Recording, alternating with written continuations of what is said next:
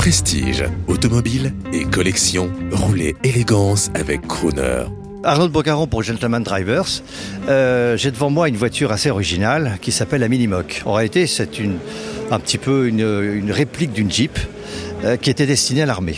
Malheureusement, l'armée n'a pas, pas pu l'accepter, cette voiture, parce qu'elle avait une garde au sol insuffisante. Donc, elle n'a pas été validée. En revanche, le British Motor Corporation a eu l'intelligence de donner une couleur particulière et de la vendre sur les plages. À l'époque, Brigitte Bardot en a acquis une et elle l'a toujours. On en retrouve encore beaucoup sur les plages, euh, souvent de couleur blanche, parce que les dernières étaient fabriquées sous licence au Portugal.